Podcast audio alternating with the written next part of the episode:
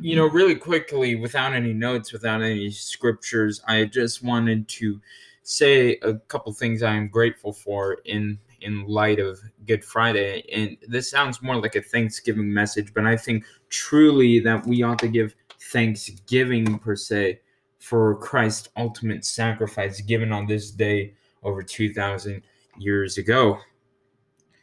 I've been doing this podcast for about a year and a half now. We're going to be coming up on two years. It's September 29th of 2021. And I am eternally grateful for Christ, his sacrifice, his, the knowledge he has implanted me with, and the public speaking skills that few people have that he has given me that makes this entirely possible. All glory and credit to God Almighty for it. I, I know I said this in the past. I'm writing a book, and it was supposed to be completed a lot sooner than it is, but you know, God has written on my heart to add and take away a lot in it. So th- that's going to be this summer's project because I need to dedicate a lot of time to that particular effort.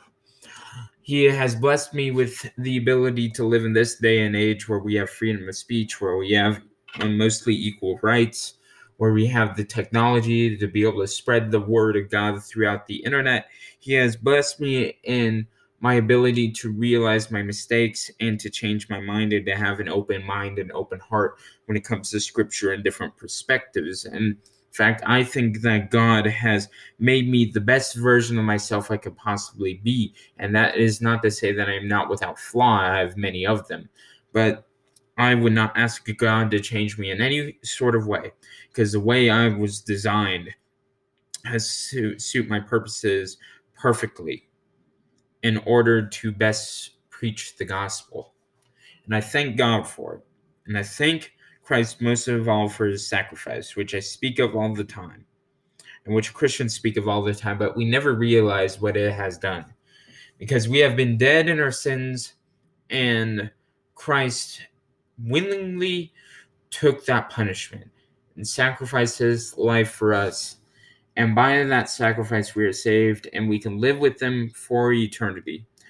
And that is the gospel I want to preach, and it is the gospel I shall continue to preach as long as I am able to do. This podcast I hope to do for the rest of my life. We will see where Christ takes it. Maybe I'll only do it for a couple more months, a year. Who knows?